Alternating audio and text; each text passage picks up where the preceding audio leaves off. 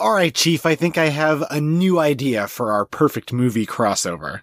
Let's hear it, kid, and make it good. We need a hit. Okay, so we need to do it big. Every character from every piece of media ever. I think that might be too big, kid. No, no, hear me out. Okay. We have literally everything. And instead of a coherent plot, Oh no. We just have tons of scenes pointing out at all the wild and wacky characters we have. Just tons of look at me scenes. Kid, the best kind of movie crossovers still have a plot. We should just use the crossover bits as fun window dressing. Nah, Chief, that's 80s style. Now we mostly use the 80s as nostalgia glut. Who wants a plot when you can have the Teenage Mutant Ninja Turtles meeting the Ghostbusters for like eh, half a scene while the boring main character drives a DeLorean around? Kid, this is terrible. Let me show you how it's done. I don't know, Chief. Can we fix this by talking about com? No. Oh, so you're saying we talk about movies? Yes.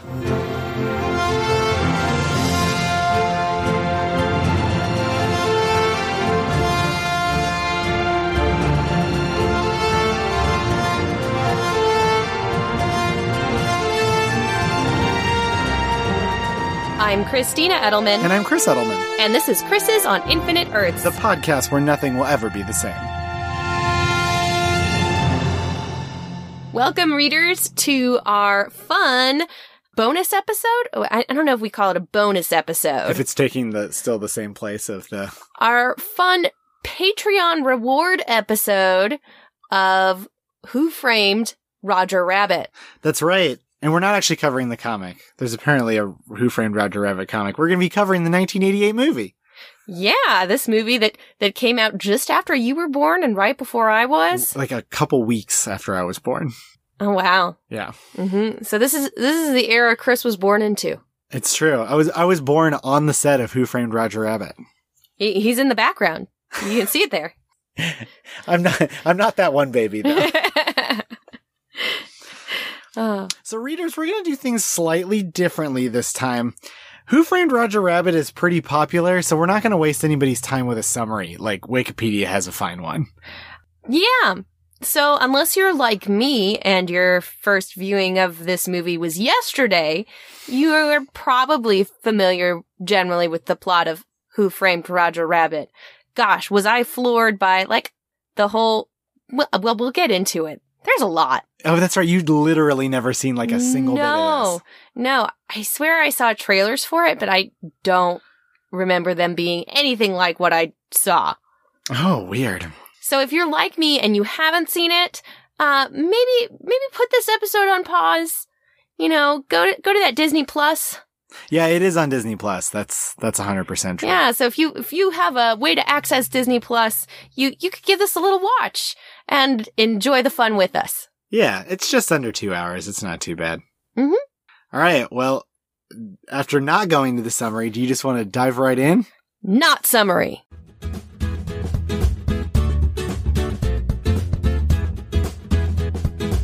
Okay, so this was not, I don't know what I, I don't think I went into this movie with a lot of expectations about what it would be, aside from people generally seem to like really like the movie. Yes, And I wish I'd seen it as a kid. that's fair. You you think it just it just loses something as an adult? A little bit. One thing that I always find fun about watching movies that I really liked as a kid is going back and watching it as an adult and catching all the things that you didn't realize were there that was like humor for your parents. Oh, like in like there, there's a ton of it in Pixar movies. Yeah. Like gobs of it in Pixar movies. and so that so that's kind of fun. But like seeing a movie that you know is like a kids movie only as an adult and seeing some of the content that seemed pretty adult in there, I'm like, I don't know. I'm glad we didn't watch this with our kids. Yeah, so this is a rated PG movie. It, it was released to movie theaters at, at PG. Now, granted, the 80s were when the PG 13 rating was created. Mm-hmm. It was created for, and if you know this, stop me. Uh, Indiana Jones and the Temple of Doom. I did not know that. They were trying to avoid the R rating, but it has like lots of blood because, you know, it's got the guy who like, who like pulls people's hearts out. Oh, so Like- PG was truly the middle ground between G and R. Well, and I- I think it used to be G.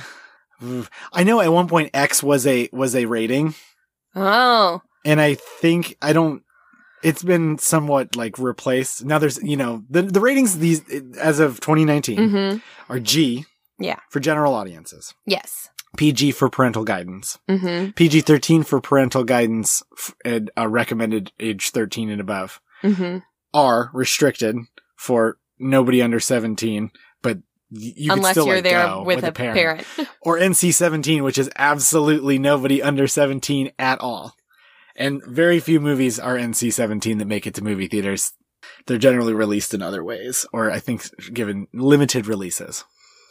So, do you think this movie, if it came out today, would still be PG? PG 13. Yeah. They have, there's a lot of, there's, there's, there's words that they say on the, in that movie that we would not say on this podcast. Because it would make our podcast explicit. It would. They say like son of a B word. Mm-hmm. And I don't think they say the S word. I don't think there's any of that. Mm-mm. there's a lot of lot of it's like everything else though like under if you if you have like a ranking definitely no f bombs that's Mhm. that's that's right out no Yeah. s bombs but i think almost I mean- everything else Bumming cigarettes off kids?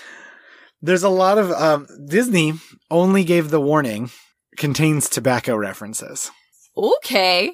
so uh the the main the main character of this eddie valiant is like clearly an alcoholic and yeah. that's like part of the plot. And he's he's kind of down on his luck and takes takes this case to spy on Roger Rabbit's wife. uh-huh. And it kind of moves on from there. But it is like it's weird in the ways that it's adult and in the ways that it's not. It is very much situated both in time period and somewhat in tone to be a noir movie. Yeah. It is it is like an LA confidential sort of thing where it takes place in like the 40s. It's in old school Hollywood, like the golden age. Okay, so question. Yes.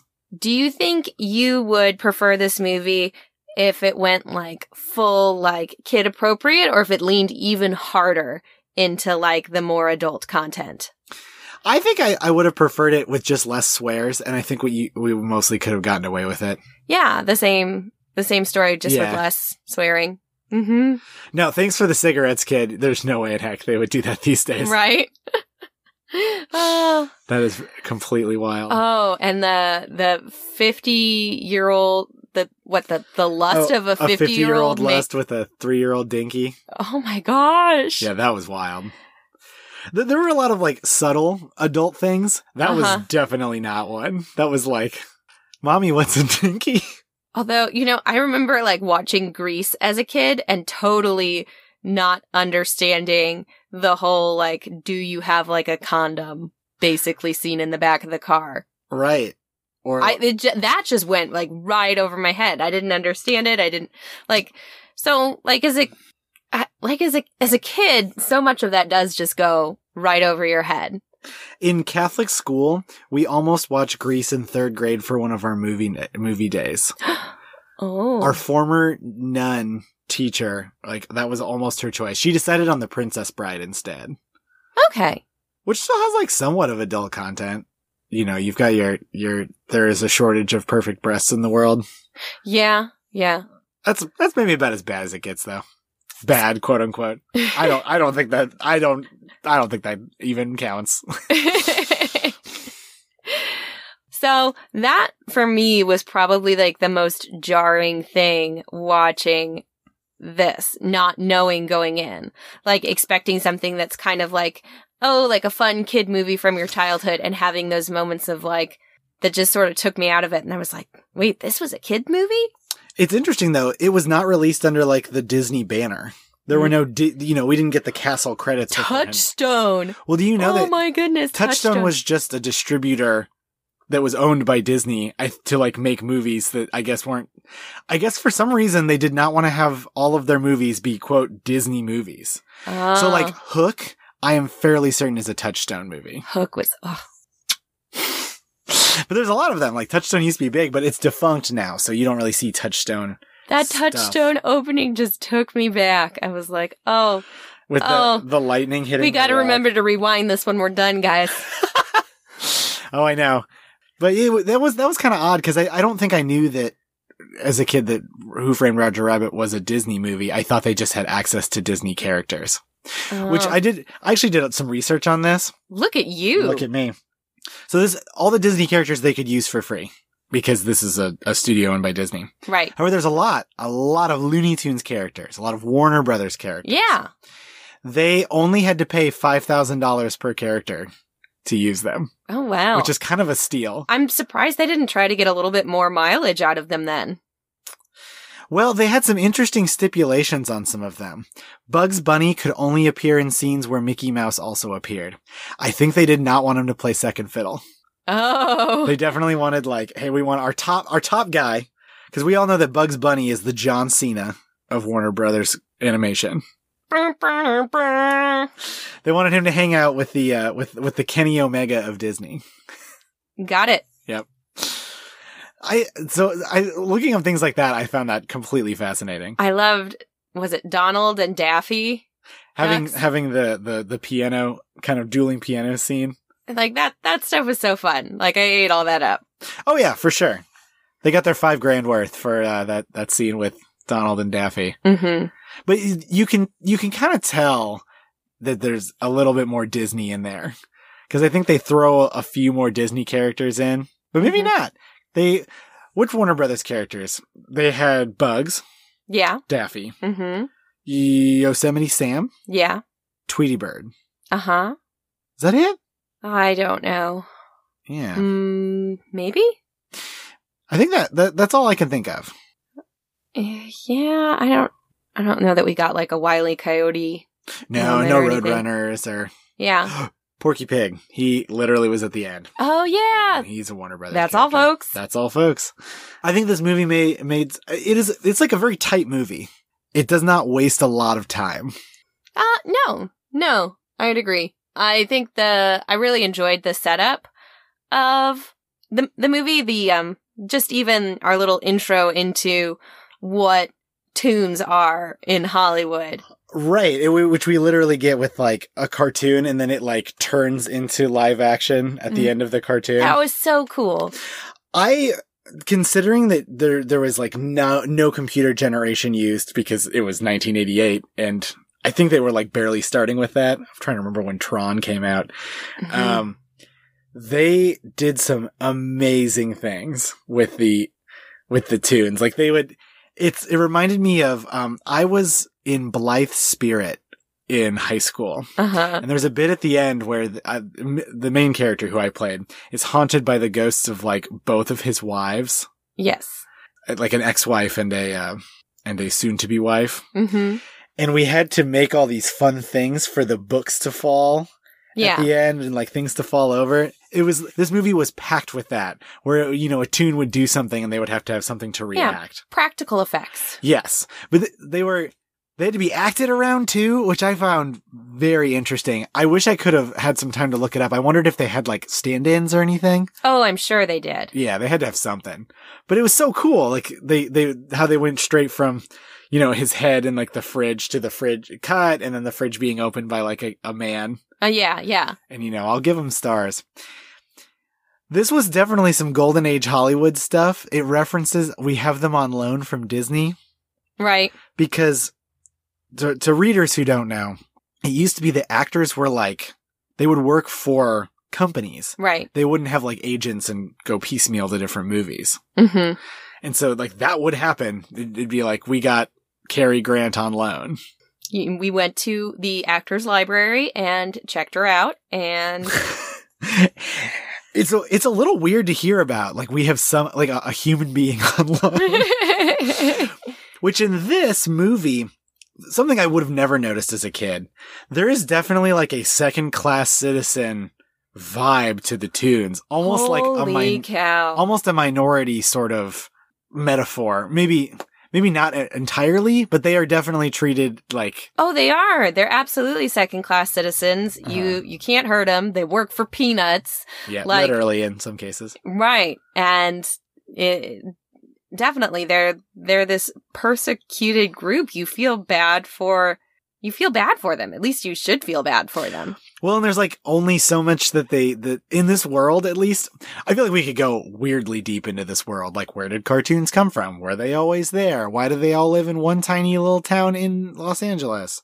Yeah. Uh, apparently, they only do like very few jobs. They They mostly act act. films. They're all like they're entertainers, performers, or waiters. Yeah, waiters, or, or or in one case a cab. Yeah. But it seems like he's a cab that's supposed to be in just in the Toontown. I mean, I wonder within Toontown if there's more traditional types of jobs for those characters. Right, and it's just when they kind of they kind of have to go out into the rest of the world that they have to be entertainers because that's where they're a novelty. Yeah. Huh. But um our main character, Eddie Valiant, literally is racist against tunes. If if you- if if you would consider that to be the case. Like he's right. very prejudiced against this this persecuted group. Right. Like But he imagine imagine somebody who wouldn't if we applied like you think, oh well yeah, Toon murdered his brother, but like if we took that same thing up with Oh, with like, like, a, a, real a life race or yeah, a race, minority it and would be be like, awful. yeah, like I won't go to that neighborhood because one of one of them murdered. Right. Right. But it they, they this happens in fiction a lot. There's uh, um in Star Trek: The Next Generation, Miles O'Brien, the the transporter chief, hates Cardassians, and it's because he had to go to war with them, and they were particularly brutal, and they kind of made him brutal in hmm response, or he had to be brutal to survive, and he just like hated them as a result. And a lot of Deep Space Nine is him meeting like Cardassians who don't fit that mold, and him kind of getting over it hmm and in some ways you like you're like you kind of want to like blame him but it's like the the show also doesn't make you like cardassians But yeah, Eddie Valiant's kind of our our anti-hero in Yes. this. i kind of love that the the the the main human characters of this are like people in their 40s Yeah, we don't have any like young folks. It's not kids that interact. we don't these. have like the like the the we don't have like an ingenue No. we don't have like a a, a young bright-eyed hero it is very noir and i feel like nobody's young in noir. Well that's not true. There are there are sometimes young women in noir but there's it's always old dudes or like middle-aged dudes rather. So that's kind that's kind of why we get eddie valiant. And i i love bob hoskins as eddie valiant. I think he crushes it. He has to like straight man everything. Oh yeah. I mean, even just the majority of his scenes were probably just him and like a stand-in. yeah That I mean, that's that's some pretty impressive acting chops. Yeah, I mean now everybody has to do that. Like if you're acting on the set of Avengers, you're just like we could do it in our closet, really. As long as it was a green closet. Uh, And they act all the scenes out of order so much they have no idea what's going on. So Uh. so everybody has to do that now, but at the time I'm just imagining seeing this and just being blown away by the way that things interact. Mm-hmm. Like now granted there have been other movies where people have been in cartoons. Like there's a bit in Mary Poppins where Mary Poppins is, you know, dancing with a bunch of penguins. Yeah. But this is kind of different. It is like every scene is multimedia. Yes. Yeah. I and I loved some of the the distinctions of what they chose to cartoon versus what they didn't. Like I'm fairly certain the guns that like the weasels carried around were not were- animated. No, but there's one point where Eddie gets out an animated gun. Right. But the bullets are sentient, which is odd, but They've just been hanging out there. yeah, the weird thing about tunes is everything's kind of like a living thing. yeah, even what should be inanimate objects. Right, everything. Everything And is buildings of it can were. die. None of it can die. Kind of a depressing life to have, you know, spent however long in a box just waiting for somebody to get you out and fire you. Yeah. Well, and then there, the the can't die thing. I guess we can get back to that later. Roger Rabbit, I think, would have been more interesting to me as a kid. He irritates the heck out of me as an adult. Oh, yeah. Yeah. He he was just like a lot. He wasn't very helpful and was supposed to be kind of endearing. I just did not find him very endearing. Mhm. I mean, I think it gets those serious, like, it, it gets on the nerves that, you know, your toddlers really irritate with like the, All right, it's time to go. It's, it's time to get on our shoes. It's time to get on our shoes. Can we get on our shoes right now? Can we get on our shoes? Yeah. Like just that. It is a lot, lot like that. It was like dealing with with the with the child. Mm-hmm. Like the all you literally need to do is hang out in this back room and, And- do nothing. And he could not do it. oh, I loved the um the the knock the Oh, shave and a haircut. shave and a haircut. I don't I don't, Shave and a haircut. Two bits. I didn't know that that's what that was attached to, but I really enjoyed the like no tune can no resist. tune can resist. it's pretty good. Um, with that, we should probably get into a little bit of Christopher Lloyd's character, oh wow. who is Judge Doom. 80s, like Christopher Lloyd was all over the place. Uh, he was Doc Brown in Back to the Future, and he got to do this. He still acts. I love that guy. I'm a big Christopher Lloyd fan. He might be problematic. I don't know. I've never heard anything about him though. He's just he's just a cool dude. He gets to be super super evil in this. 80s villains are a lot. Well, 80s action villains are always like doused in cocaine, but uh, everybody else is like just like no one is not cartoonishly evil. see, normally I can see the twists coming. Like when we watch a lot of movies, I know that you you hate it because I I will call the twist before it You go, happens. oh, that's his sister, and I'm like, ah, and I did not see that coming. oh, you did not see that coming that he was a tune. Yeah. Well, they they definitely try to get you off base because of how close he comes to the dip. Right? Which, uh, readers, if you don't know, the, the dip is a mix of chemicals that if you put a, one of the tunes, one of the cartoon people in it, they'd like disintegrate. Yeah. Basically a whole bunch of paint removers. Yeah. Which is Kind of fun. It's a, it's a fun death chemical. but no, that was, it's, it's a fun twist that he was there, that he was, uh, the, the brother and all, he was just behind literally all of it. Yeah. Mhm. That you could you could hang it all there. It it almost felt too convenient. It felt comic booky in how everything was just everything came together and of course this and this and this and this and all the Well, that's the kids movie aspect of it. It I is. think. Where that, that's like the, it's so nice and neat. Yeah. The you know the good the it, everything like really turns out neat in the end. Mhm. Where it, it's it's it's kind of a sweet noir movie. To to get into like the noir aspects, it was really bright and sunny a lot. That's true. It was not like your Maltese Falcon or your Casablanca, like everything. Well, Casablanca was black and white. so- True, but like there's black and white movies that seem to take place I guess in the that's daylight. true. yes. Whereas like you, like I love the Maltese Falcon. I've I've seen it in theaters. It is hmm it takes place perpetually at night. I just I don't think I could imagine anything with like the cartoon characters in them, the tunes in them, and have it in that darkness. You would have to almost wash out the characters. Yeah, it would be That would be- strange. I think there's been a recent movie with puppets that's kind of dark. Mm. Uh, we I've not seen it. Um, they probably couldn't couldn't really do the the crossovers that they wanted to do in a puppet movie. I have no idea this movie that you're talking about, this puppet movie. Oh, I think it's supposed to be like what's her name's in it? Um, uh, Melissa McCarthy, Oh, and I, it's I think it's about it's like a homicide movie, but with like Muppet stand-ins. oh, this is sounding more familiar. Yeah, I have not seen it, Okay. but you. That's like one of those movies where you know they'd want to get like the Bert and Ernie. oh, But no, it is. It's definitely kind of bright. That all the noir has to be kind of more of the trappings rather than the tone. mm-hmm. Like you know, he's he's a guy wearing a jacket and he lost his brother, and he's a private eye. He even puts his hat on a falcon statue. you know, there's there's there's a lady who he used to work with, and he's still kind of in love with, but he ruined everything, and so that he's he's kind Yeah. of dealing with that. It is tons of trappings. I it's mean, great.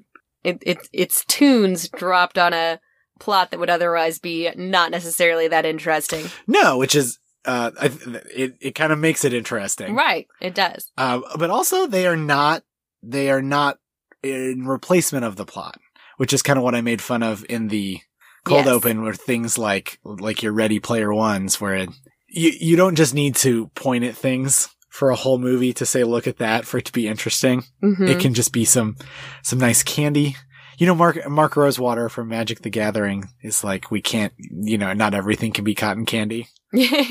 And I, you know, I feel like you need some meat and potatoes, which would, in this case, is the actual like plot of these people who are independent from your Warner Brothers and your Disney.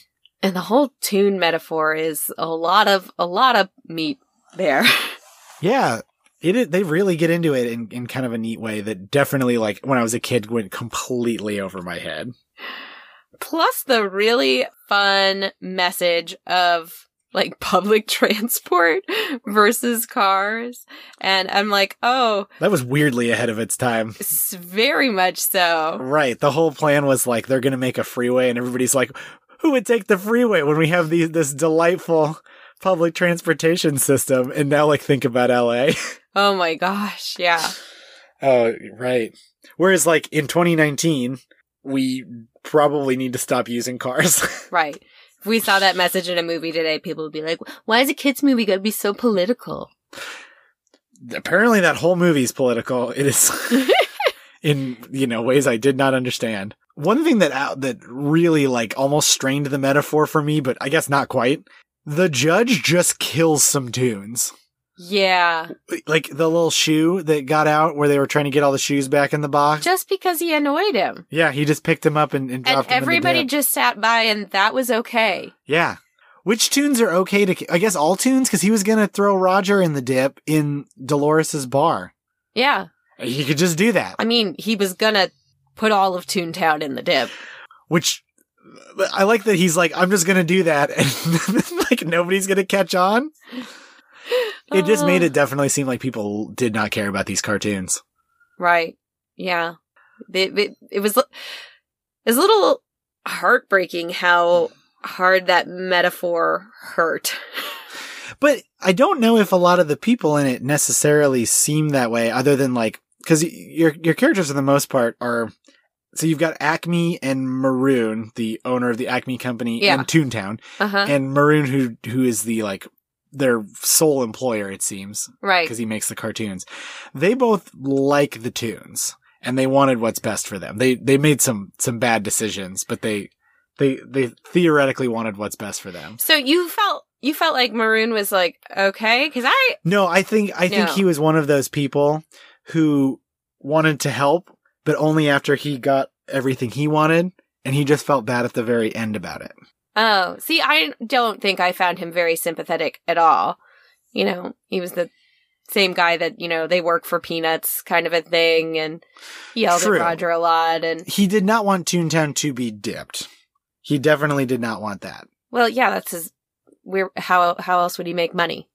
That's fair. That's fair. I, I For- to me, it was very self-interested on his part. right. Whereas A- Acme, what apparently did have more of a vested interest.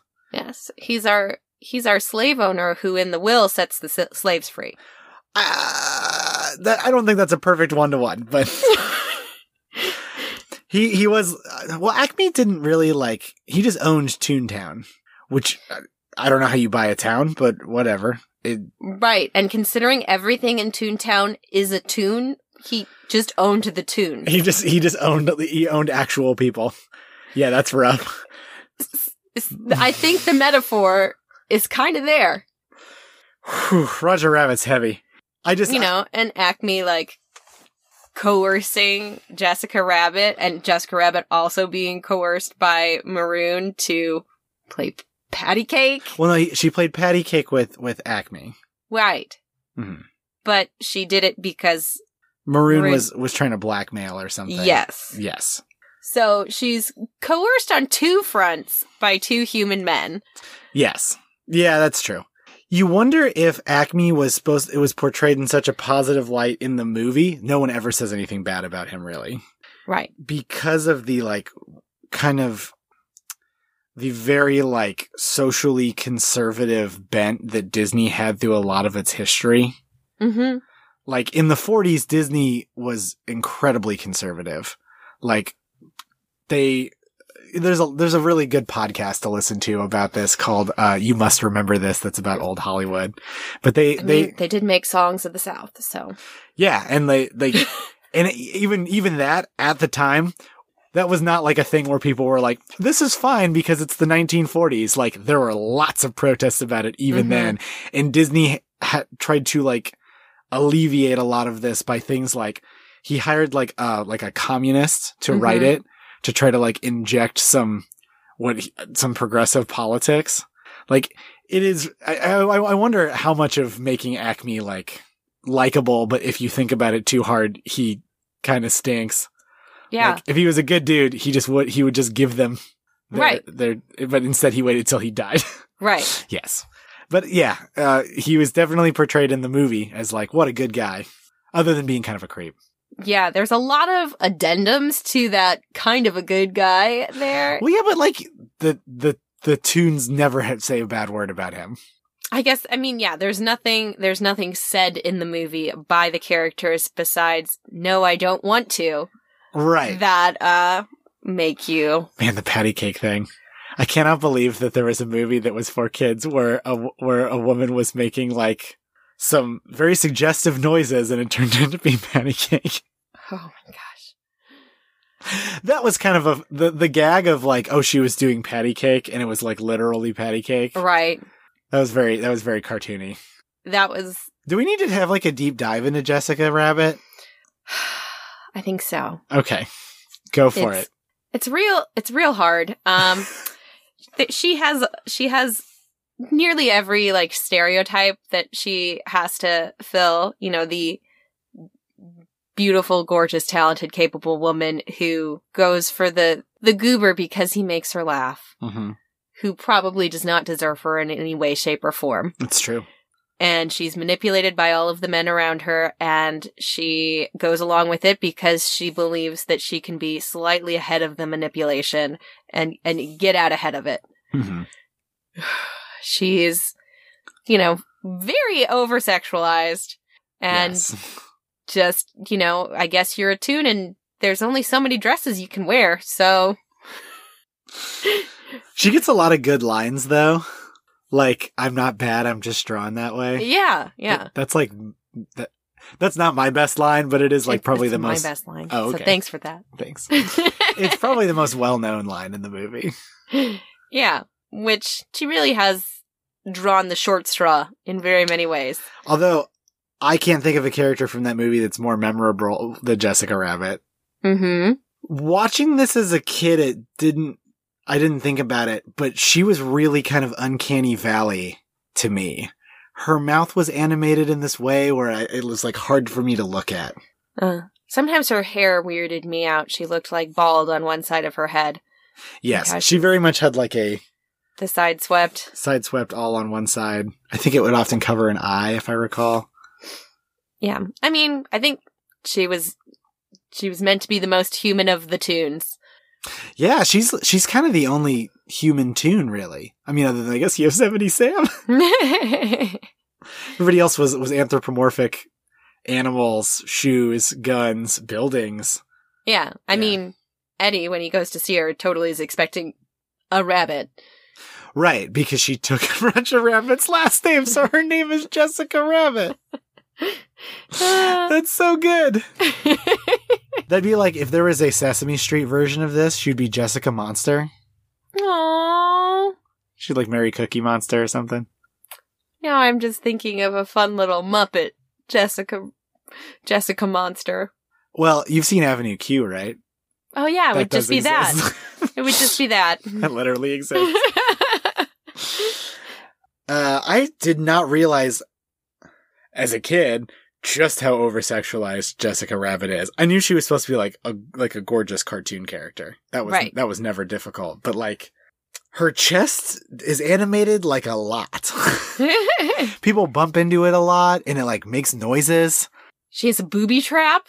She has a, a bear trap that is in her in her cleavage Yes. And one of the weasels gets got by it. Mm-hmm. The weasels get laughed to death, and are their ghosts still toons?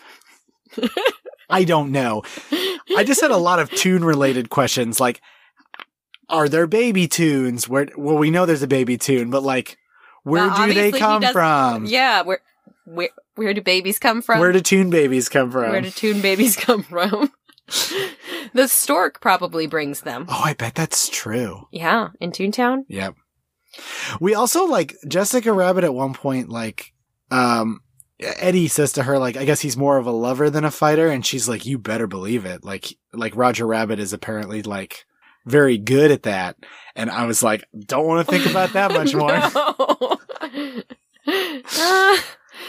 But it, overall, did you like the movie? I don't, I feel like it's aged incredibly poorly in a lot of ways. yeah, It's, it, there's a lot of misogyny. right. Like, I think I can like it only in the context of it being a product of its time. hmm there but the things that I like about it are really what makes the story what it is. I feel like the story with some changes to improve, I don't know, female representation and a couple couple of other things. I feel like the the plot holds up well. I like the metaphor. I Mm-hmm. like I like a lot of that. I definitely wish there the metaphor more maybe would have been better if any of the human characters weren't white. Oh, yeah. All like all of them are. Yeah. And I mean, the women are just there as love interests. yes, D- Dolores is only does a, a couple of things. Mm-hmm. Um, she is written kind of like a strong character, Yeah. but she doesn't really get to do anything. no. Yeah, No. I did like that the the love story was between two people in their forties. I thought that was fun. Mhm. I looked up the actors; they were both in their forties at the time. I'm like, well, that's just great. oh. Well, are we gonna get into questions or accolades? Accolades.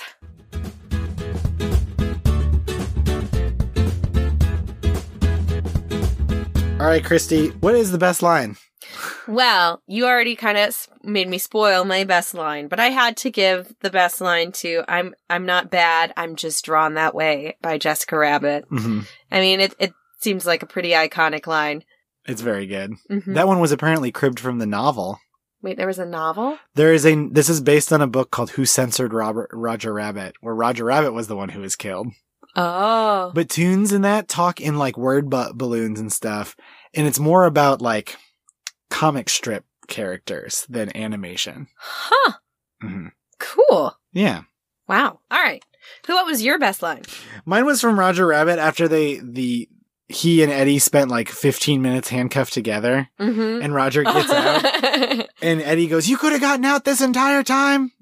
And Roger says, "Not at any time, only when it was funny."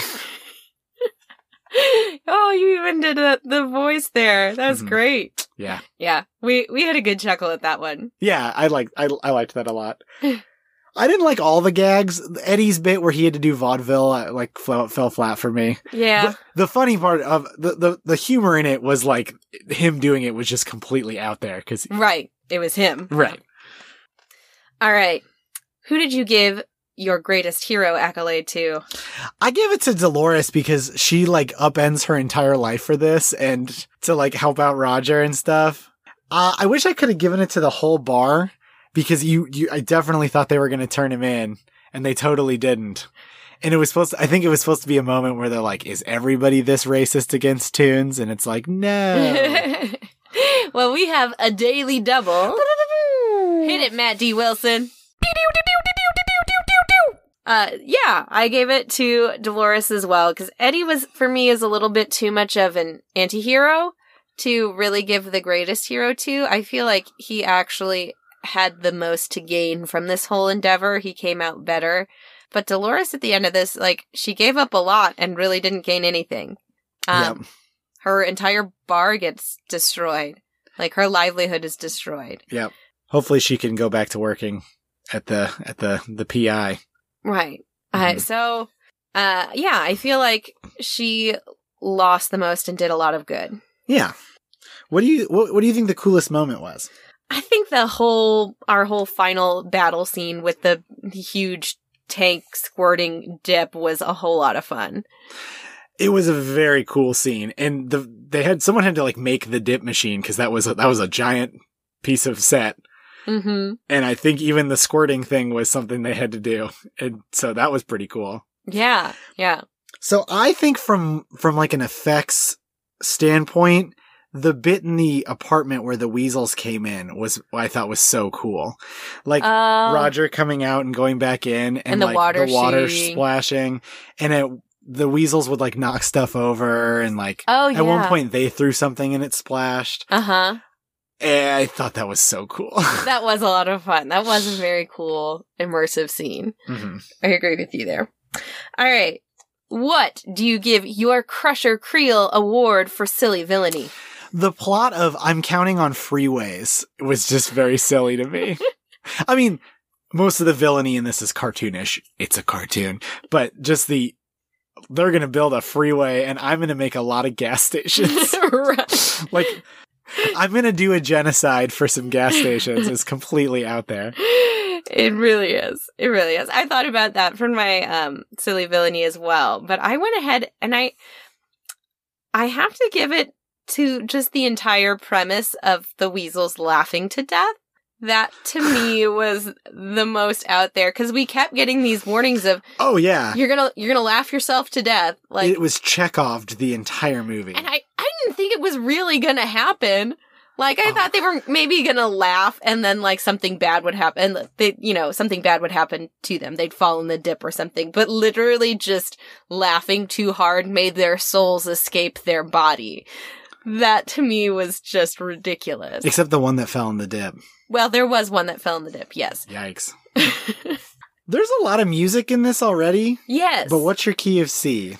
So, my key of C, I feel like we needed a big finale number. We needed to see a lot of the toons joining and chiming in, maybe more of Toontown. Um, ah, yes. uh, we, we just needed a big ensemble number. Would they sing It's a Small World and then I would absolutely hate this movie? No, they'd sing something original. oh, okay. I thought there needed to be a sad bit in in the office where Eddie is sitting at, at his desk and we're going between the pictures and the Mm. newspaper clippings before Yeah. when you find out that his brother was killed by a toon.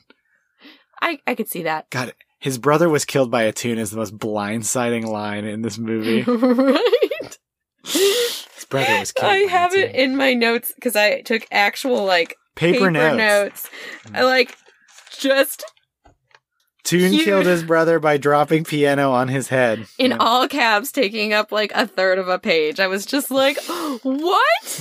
what on earth? oh, I know, right? Oh, it was fun.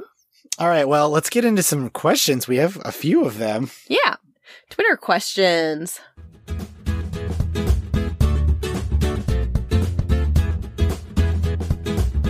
All right, our first question is actually a comment from near uh, near Ravel at Ravel underscore near. I'm just going to mention the oft forgotten book this was adapted from, which in and of itself is very interesting and worth at least checking out on the show.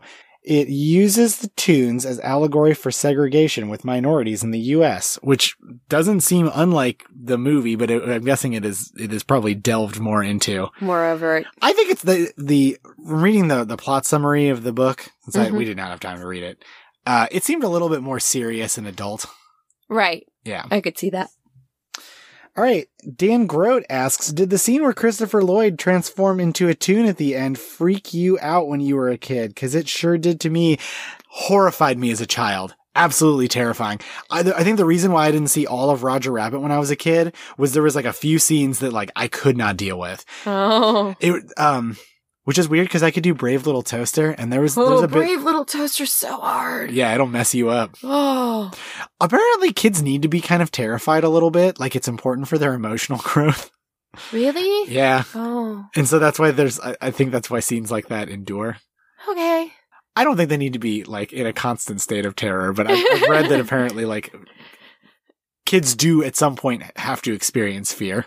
I guess that that's fair. It's better to do it in small little doses in a very safe, controlled way than their first traumatic event be something that they cannot actually handle. Right. You know, movies are very controlled.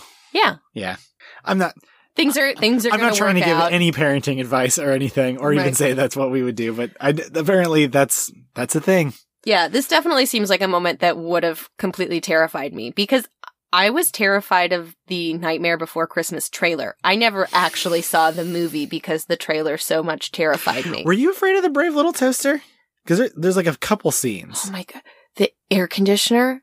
the air unit? conditioner that li- lights Oh. on fire. and then oh, what was it that was? I mean, basically killing them all. The the whole scene where you think the, they're gonna get crushed, Mhm. the metal thing. Oh, that was that was a lot. There's also one where a guy has like a little pawn shop and he takes out a blender motor of the blender Oh yeah. and you only like see like bits of it and then like see the reactions and then it's like blender motor. Yeah. Oh man. Which I don't know what the like we're getting off on off topic. I don't know what the message of Brave Little Toaster is. Like keep your blenders, they're alive. right. Uh, Dan Garrett also sent us a picture of uh, his trauma immortalized in a photo where he's riding in in the cartoon cab yeah, with Roger, with Roger Rabbit. Rabbit. That's It fun. It's really adorable. It is very cute. Adam Reck at Arthur Stacy asks, which part of Roger Rabbit has the greatest potential to emotionally confuse and scar our children when they watch it? Uh, The, shoe tunas. getting dipped. the shoe getting dipped really messed me up. I didn't, the concept of dip, I did not like that it would like dissolve them. Right? That was, I didn't like that. yeah. Not a bit. I, I think I think that especially I mean, you have to set the stakes early on. We have to see what Dip can do. I get it. But it's traumatic. It's just a sweet little shoe. It's not its fault it got let out of the box. Yeah. Oof. Right. I mean, it seeing that as a kid like violence with no clear motivation or rationale or justification. That's a lot. That is a lot. All right. What are the chances WFRR, Who Framed Roger Rabbit, could even be made today? Uh, so slim. I think that, that movie studios have strat, have like stratified and I don't think they can play nice. Oh, yeah, you mean in terms of the crossover aspect. Yeah. I I don't know that we would see like cartoons like that. We don't, because we don't even get cartoon movies anymore. They're pretty rare. Right. Cartoon shows are not super rare. We- right. Uh, but I- I, I mean, if you're going to go to a movie theater, you're going to see like the, Like a DreamWorks. yeah, the Yeah. Pixar kind of animated style. And Gosh, when's the last like animated movie that got, that got popular? Gosh, it's been a bit. I was like, Frozen. Nope. mm-mm. Moana. Nope. That's all computer generated. um, there was uh, the Princess and the Frog. God, that was a while ago though. That's like more than 10 years at this point. Mm-hmm. I'm trying to think of one. This is going to drive me crazy. Yeah. But um, if it could be made, what form would it take? Theatrical release, Netflix series, YouTube shorts? Uh, oof. I think if uh, they went for, if they wanted a big crossover, they'd probably do a theatrical release. Mm. But maybe not. It's a lot of, a lot of theatrical releases now are like known quantities. See, I could see Netflix picking up something that was Like it. like it, but in a much like darker tone. Oh, it would yeah. lean much harder into the noir and be like really earn that PG thirteen or even R rating. Oh no, it would be like, it would be a Netflix R and there'd be like, there'd be like a lot of nudity. Yeah. like just tons. Yeah. We would see all of Jessica Rabbit. Oh no. Mm. Uh, thoughts on the fact, uh, speaking of, thoughts on the fact that animators hid a nude Jessica Rabbit as a freeze frame on the laser disc for pervs across the world. Have we credited these questions to Adam, Rack? Rack? Yeah, I said okay. Arthur Stacy. Okay. Okay. This is still Adam Still Adam Rack. Rack. He asks a lot of questions. um, I think this one is still debatable. I think maybe they got lazy. Yeah. Whether or not it was intentional. Yeah, because it wasn't nude. It was supposed to be like the front of her, of like her, her dress came up. her too high. dress came up too high and there's apparently a scene where her underwear disappears and you can you can like kind of see it if you're looking for it but i don't think they drew like anatomy Right. It's like your Barbie doll. yeah it's hard to tell now they did draw um the baby character baby i don't remember Herman. herman baby i guess yeah like going under a woman's dress and putting his middle finger up as he's going under a woman's Yeah, dress Yeah, that was a lot early on. Yeah. And then he was like, he had like drool or something. So they did, they did do that completely on purpose. Mm-hmm. All right, boy, this one's going to get wild. As upsetting as it might be, what characters from the last, oh, I'm sorry, this is at Rev Zachary, um, a locked account, but we, but we know him. As upsetting as it may be, what characters from the last 30 years would be culturally iconic enough to be in the remake, if there was one? Here's the thing. This movie spurned on the golden age or whatever, or the renaissance of Disney animation. So we would have everything. Beauty and the Beast was after this. mm-hmm. I don't know if Little Mermaid was, but it was very close. Pocahontas, Ooh, they, they were, I don't know if they're ever going to use Pocahontas again. Lion King. Lion King, Aladdin, Mulan, uh, Hercules, hmm tons. Not to mention like characters from other media. Weirdly enough, I feel like Warner Brothers would be less used because they have not been in much. They were in like Space Jam. Right. Um, but we could get like Pokemon or like tons of anime characters. Shrek. Right. I mean, if even if it was just a Disney crossover, they Well, Disney owns everything. now. If if they ever did this again and were able to use the Bugs Bunny characters, it's because they bought Warner Brothers. Oh yeah, that's right. That they haven't yet, but Oh. No, I'm just you saying. said that and I was like, oh, yeah, of course, they, did. They have not. they could put Anastasia in this because they bought Fox, and yeah, she's she's a Disney princess now. oh, that's weird. It, I mean, it was weird for me as a child Not think that she wasn't. that she wasn't a Disney princess. I just thought that she was. yeah, man, there were a ton of animated movies. We could have um, Oliver and Company. Oh, Yeah. Lady and the Tramp. Yeah, there'd be so many computer generated characters now, though, and Disney would just put in their own stuff because they have so much. We have It- like random Star Wars characters. It in just there. became Kingdom Hearts. It would just become Kingdom Hearts. The Kingdom Hearts characters would show up. Sora would hit someone with a keyblade. Okay, what if there was a Who Framed Roger Rabbit bit of Kingdom Hearts? That would kind of rock. Oh, like if they went to Toontown. Yep. Mm, But there would be bits that would be kind of like more Yeah. live actiony and bits that were cartoony. yeah. I would like that. I would like that a lot. All right. Internet, Make it happen. make it happen. All right, moving on to at InstaTrent, who asks, "Do you also have recurrent nightmares of cartoon death?" Uh, when I was a child, I definitely did. Yeah, I can't speak to my childhood. I I don't know. I I have worse nightmares than cartoon death now. they're very, they're awful now. Um, at R- Runeg, um, asks a very similar question, which is, will you ever emotionally recover from the dip scene? You know the one I'm talking about. We all know the one you're talking about. No, it really messed me up as a child. see, I if I would have seen it as a kid, I could see it doing a lot. more. it did not mess you up now, though. no. Okay. I think it would still mess me up. Oh, I have a I mean, I didn't like like it, but I don't think it's like going to psychologically scar me. I've been, you know, exposed to a lot worse than that. That's true. Uh, I think the most recent thing that kind of like I thought would mess me up worse was a scene from The Witcher that involved a child death. Uh, so yeah, I guess that's probably worse than the cartoon shoe. But as a kid, ooh, um, I had this weird thing with with cartoon characters when I was a kid, and them like g- going through like real things. I don't know. It like hmm it was hard to think about.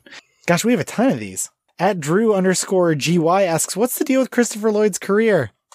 It rules. If you look at his IMDb, he is absolutely killing it for four decades, but I still feel like he lives in quirky character actor space. Addams Family, One Flew Over the Cuckoo's Nest, uh, Back to the Future 1 and 3, so much more. Uh, he just rules, and but he's not like a leading man guy.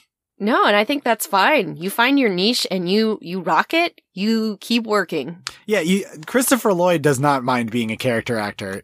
You know, he's wiping his his his tears with hundos. Uh, I love Christopher Lloyd. I any anything I see him in, I'm immediately like, heck yes. At Coltreg asks, "Is baby oil flammable?" I looked it up. It's not. and also asks, did you think there were actual Roger Rabbit cartoons growing up? I didn't, and it's because I, I think I, I I was so immersed in cartoons. I think I would have. I thought that I would have known if they really existed. See, I kind of wondered watching it now as an adult. I was like, oh, were there Ro- Roger Rabbit cartoons around then? Oh no, just for this movie. Mm-hmm. Yeah.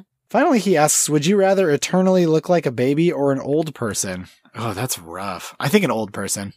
I mean, I'm already an old person. Oh, sure. um, no, I definitely won't want to look like a baby forever. That was really disconcerting to see a baby do adult things. yep, don't like that. So yeah, whatever. I'll I'll age beautifully. Yep. there is a character in Black Hammer, which is a comic, who when she turns into a superhero, superhero she like ages backwards, and she's like Oh. trapped. But she's like a forty year old woman, and she's like in an eleven year old's body. And it, it it gives me like similarly like horror vibes. Although in her case it's like horror because she absolutely does not want that, but she cannot do anything about it. Oh, Our last question is from at Howdy Doodah. Can the two of you each do your best impressions of Eddie Valiant's catchphrase, re- the resigned growl of Toons? oh, Mm-hmm. okay. So, well, that's yours, and now that that was pretty good. You Yeah. I have to go after it. Why'd you have to go first? Toons. Love it. There we go. All right, well, that's going to wrap us up.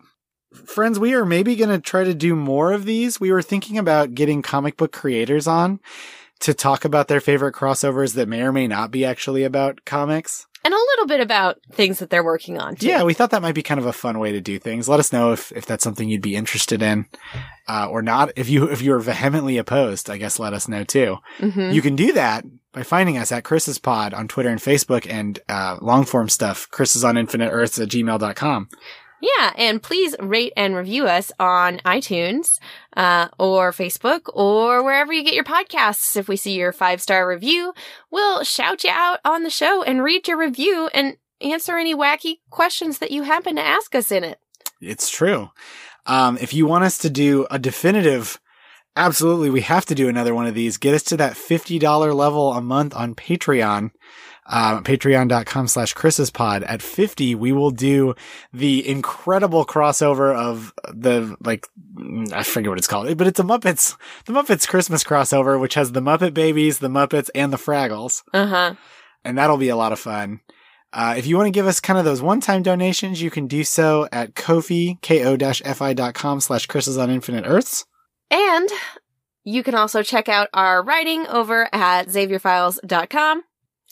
And you can even, uh, this week's episode of Battle of the Atom, Mm-hmm. hear a little bit of us on that. Yep. Christy says something on that podcast that she would never say on this podcast. You'll have to listen and find out what it is. so next week we're getting back, or next episode, we're going to get back to comics. We're on an X-Men one and we're going to be doing a long one. It's very recent. It's going to be gearing up for Empyre. Yeah. Gotta get ready for Empyre. Black Vortex. Yes. I think uh, for a lot of people, that's like a solid, like, that's a crossover. So you'll have to see what we think. But it's gonna be some important content stuff coming up for Empyre. Yes, we are going to be writing about Empyre and we're probably going to be podcasting about Empyre probably very soon after it's done. Can you imagine us covering current stuff? Well, I don't know if you can, but it's probably gonna happen. It's definitely going to happen.